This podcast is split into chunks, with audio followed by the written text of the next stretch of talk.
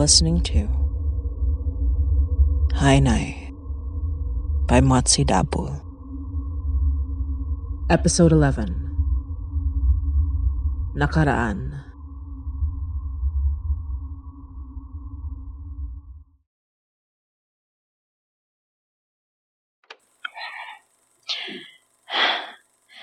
Is is this working? Hello? Testing, testing, one, two, three. I I punyamas.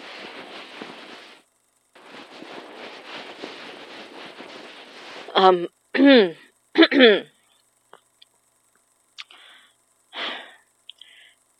Ugh, this is this is stupid.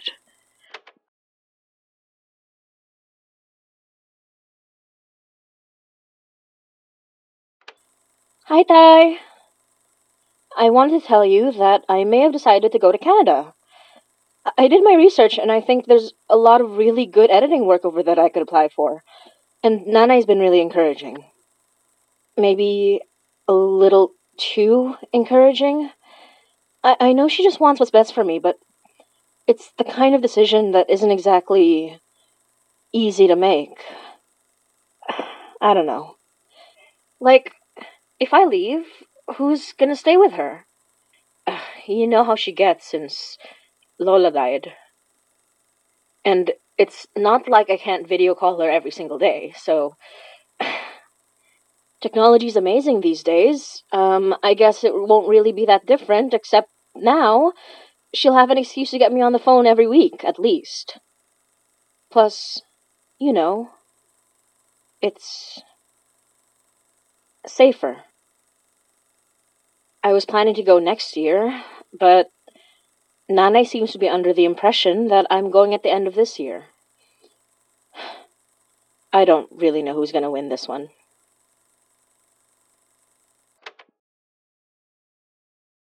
Hi, Tay. Me and Nana got into another fight.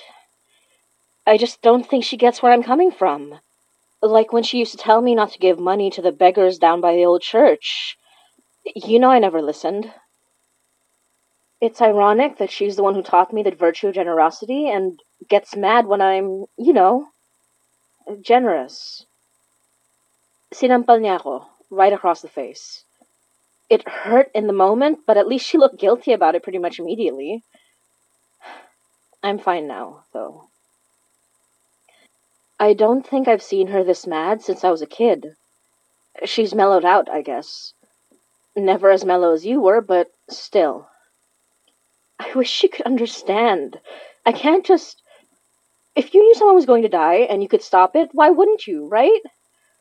If I could save someone, why should I hesitate? If I could have saved you. I. I hope it's nice up in heaven. How does God feel about all the babaylan stuff? Mind asking them for me? I know it's technically paganism or whatever, but you were always good with it, and nobody can deny you were a good Christian man, so.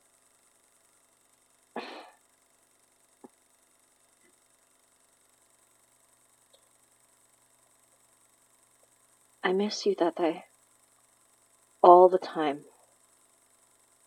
I wish you'd. I wish you'd call me back.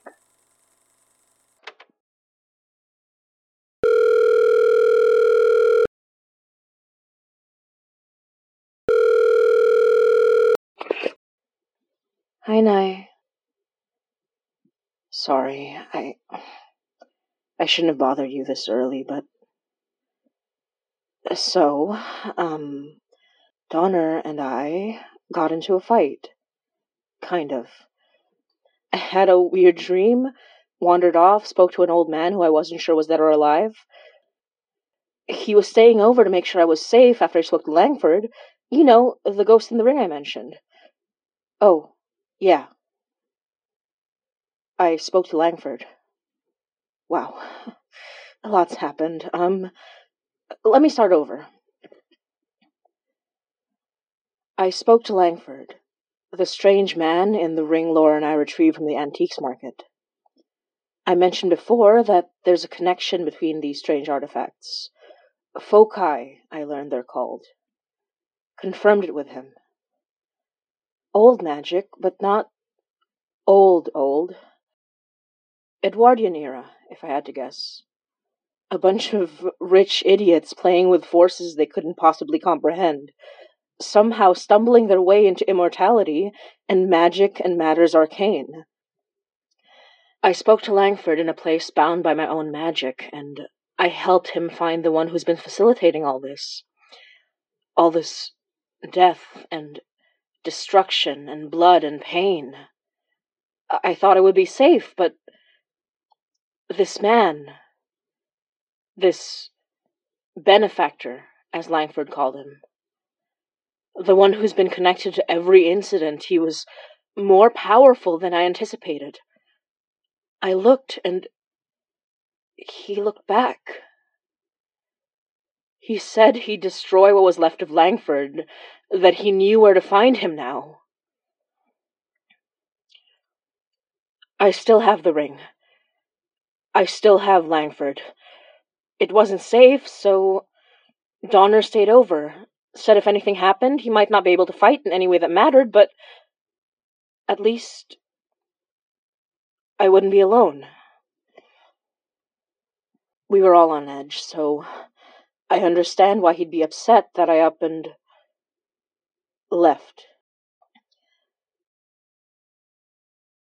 Like I said, I had a dream. It was strange, almost like stepping into the world across the river, but everything was alien to me. I knew I was in Toronto, but I'd never seen it like this. I didn't feel it then, but thinking back, I think I was terrified. I don't know this place. I, I don't know.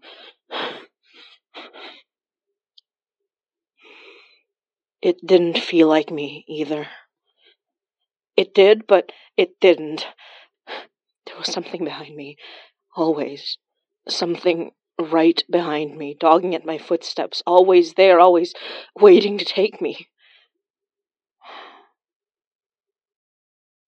You think I'd be used to it by now?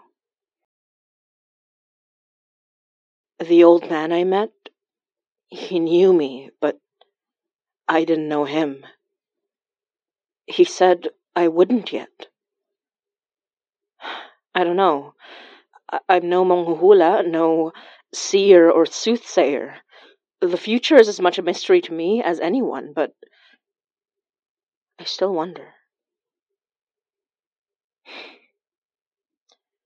Donner found me nearby, out on the street. He was so angry. He's never. I've always joked he was grumpy, but he was never so angry as I saw him right then. His anger was new to me, but it was familiar in its way. Right then, he reminded me exactly of you before I left for Canada. Why don't you listen, Chai? Why can't you stop, Chai? Why don't you understand, Chai? Why do you keep doing this, Chai? Di mo ba alam kung anong mangyayari kung ganito katigas ang ulo mo at wala ako dyan? You know what the weird part is? I'm not upset that he got angry. He's right, after all. I'm sure you'd agree with how many times you've given me the same lecture. How much of yourself are you willing to give until there's nothing left?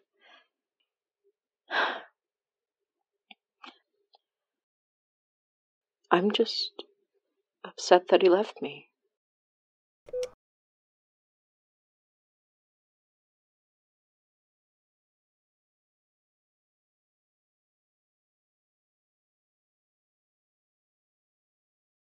So, I want to tell you a story. It happened to someone I knew way back in the mid 70s. He was working for a company operating within the campus of the University of the Philippines, or UP. He always worked late shifts, was always the one to close after dark, always seen as reliable by his bosses.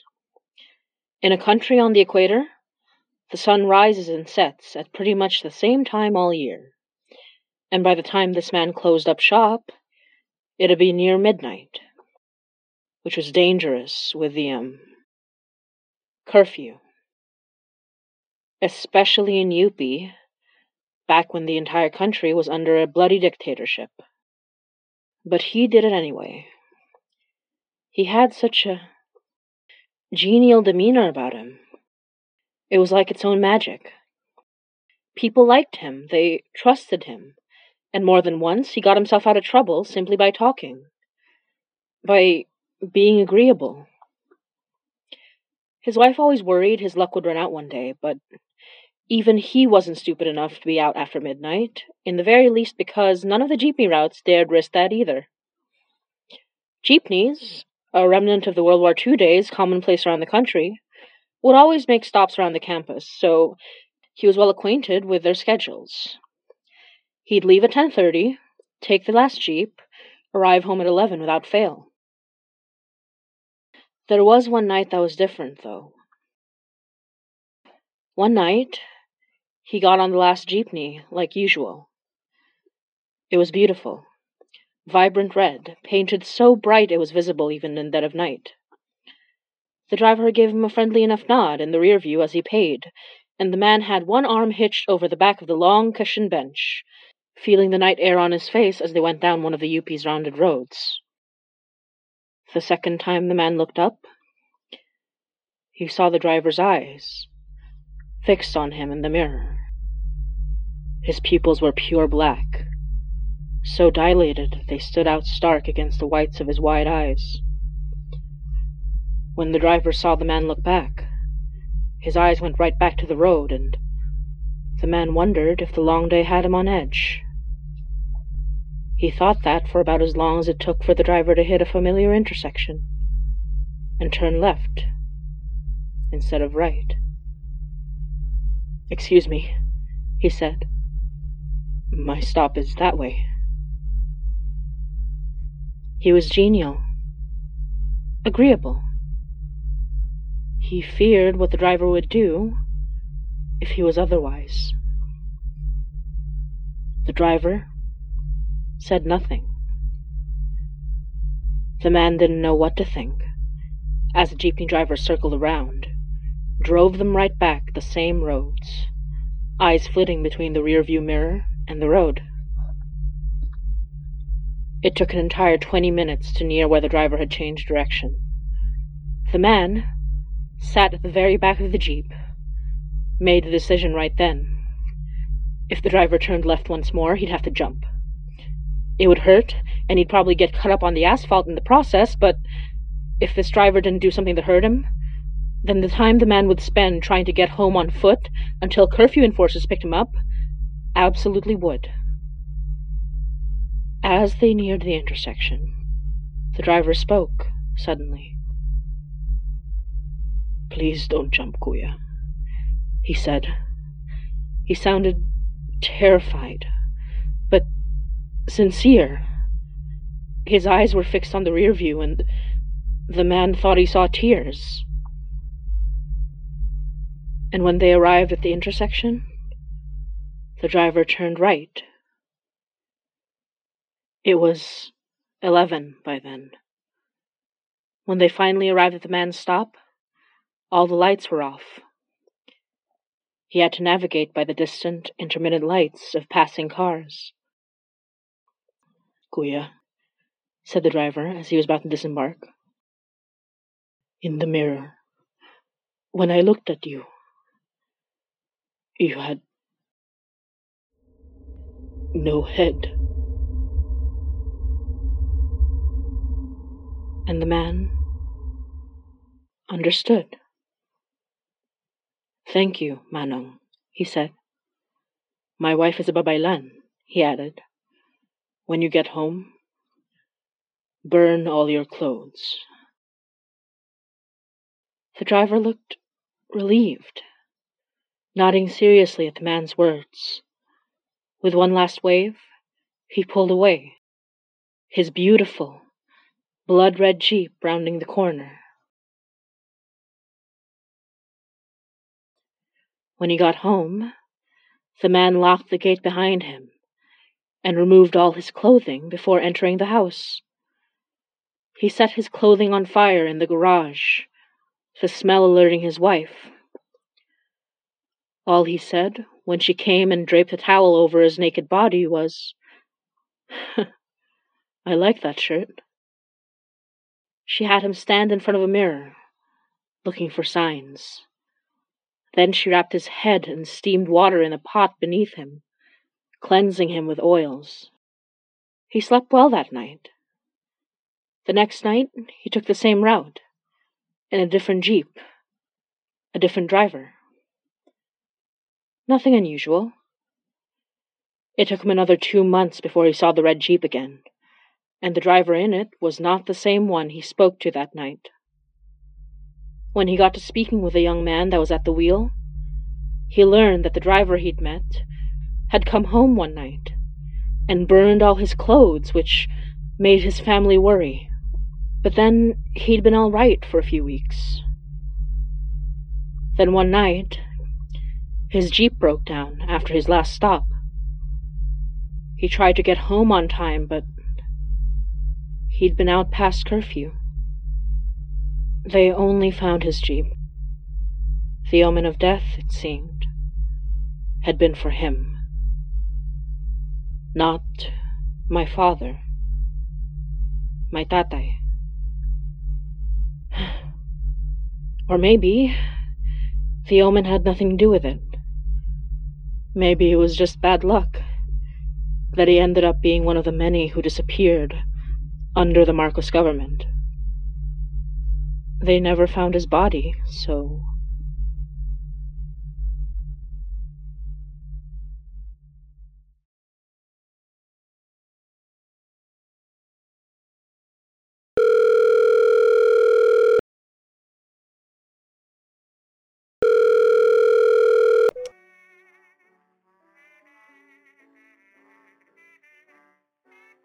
My wrist doesn't even hurt anymore.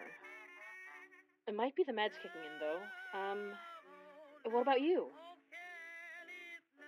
Murphy? Wasn't he going to be spending time with Ashvin?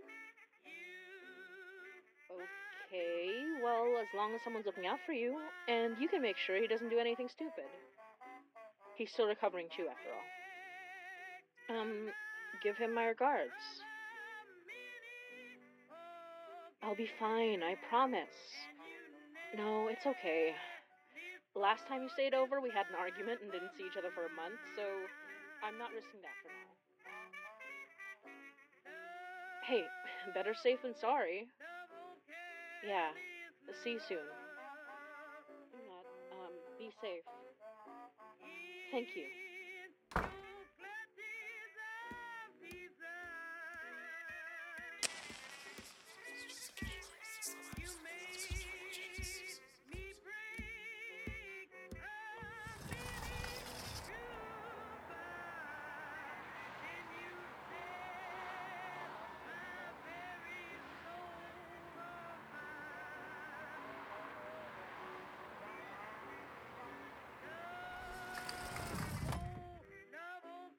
Ay, nako.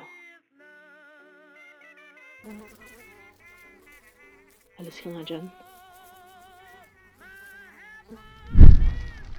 Layas.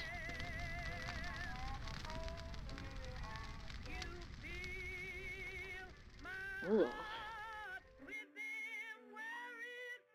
Oh, what? Oh, man. Hi, Nai. Sorry. Uh, butt dial, I think. Um. well, guess you might as well know. We just killed George Langford for the last time. It, it feels wrong. We didn't have a choice, mind you. He was. He was mad by the end. Took over someone who has the gift, has a connection to magic. Just like me. Well, not exactly like me, but someone who can do what I do. It's a relief to know someone, to have someone like that to help. I don't know how much you heard, but I just sent Donner off to recover. He got banged up pretty bad during our fight with Langford, and Murphy's staying the night so they could check on each other. Murphy and I got bruised up the usual way.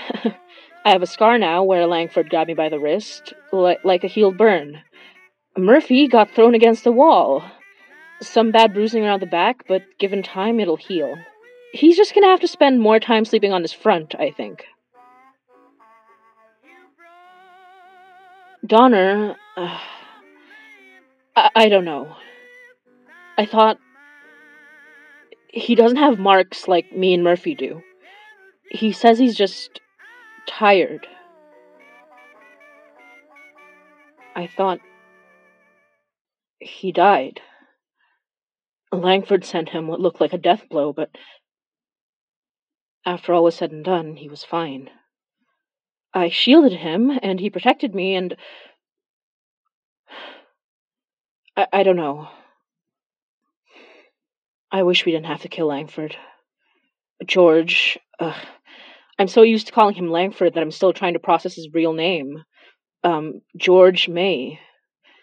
I know there was more than one member of their strange magical country club, their little anti death cult, but he was the only one we knew that was against their leader, their benefactor. What information he gave us was invaluable, but there's still so much we don't know. George May helped me find the benefactor's magic once. I'd know him by the stench of it if I was ever unlucky enough to encounter the man in person, but I wouldn't even know where to begin to look. Me and the others are going to meet up and plan around finding him based on what records we were able to gather. From Lang, uh, from George May, from the man he possessed, whose power and knowledge is more than even he expected, Ashvin Bihari. From Evelyn, our, our young friend who's put way more time into research than I expected. From Donner and Murphy's past cases. From every new focus me and Laura might be able to dig up. It's hard to fight blind, but we're more prepared now than we've ever been. At least, I hope so.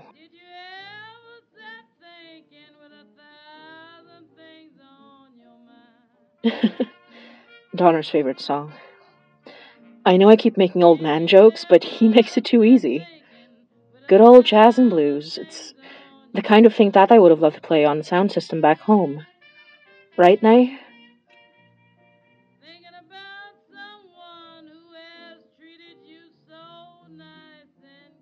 Hope you're not too lonely. Ira said she's visiting soon. Give her my love. I asked her to give you mine.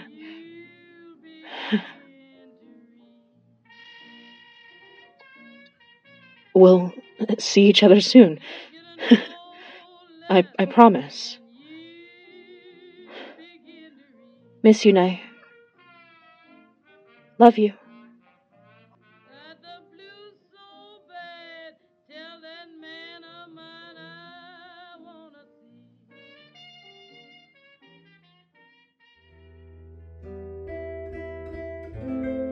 You're listening to Hainai by Motsi Dapul.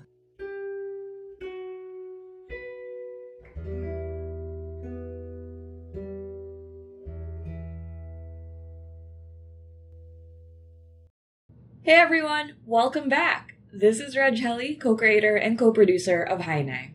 Hainai is a podcast produced by Motsi Dapul and me and licensed under a Creative Commons Attribution, Non-Commercial Share-alike 4.0 International License. Today's episode was written and directed by Motsi Dapul, who also plays the role of Mary Dutuin. We hope you guys like this episode, not quite starting the Act 2 journey yet, but that's okay because we still definitely loved hearing Mary's stories and her phone calls to her mom again. We have bigger things in store for Act 2 with some new mysteries to unravel and new characters to meet. So, to help support the production of all of that, you can buy us a milk tea at Ko-fi or subscribe to our Ko-fi gold at ko-fi.com slash pod. That's ko-fi.com slash pod. Or you can subscribe to our Patreon at patreon.com slash pod. You can also check out official Hainai merchandise on Redbubble store at redbubble.com slash people slash HainaiPod. We are making some big changes to these channels, so make sure you stay tuned for that. Hainai is available on Podbean, YouTube, Spotify, and Apple Podcasts. You can find the links to these channels along with news and updates on our official blog, hainaipod.tumblr.com. If you get to listen, leave us a rating and review while you're at it. Also, don't forget to follow us on Twitter, Facebook, and Instagram at HainaiPod.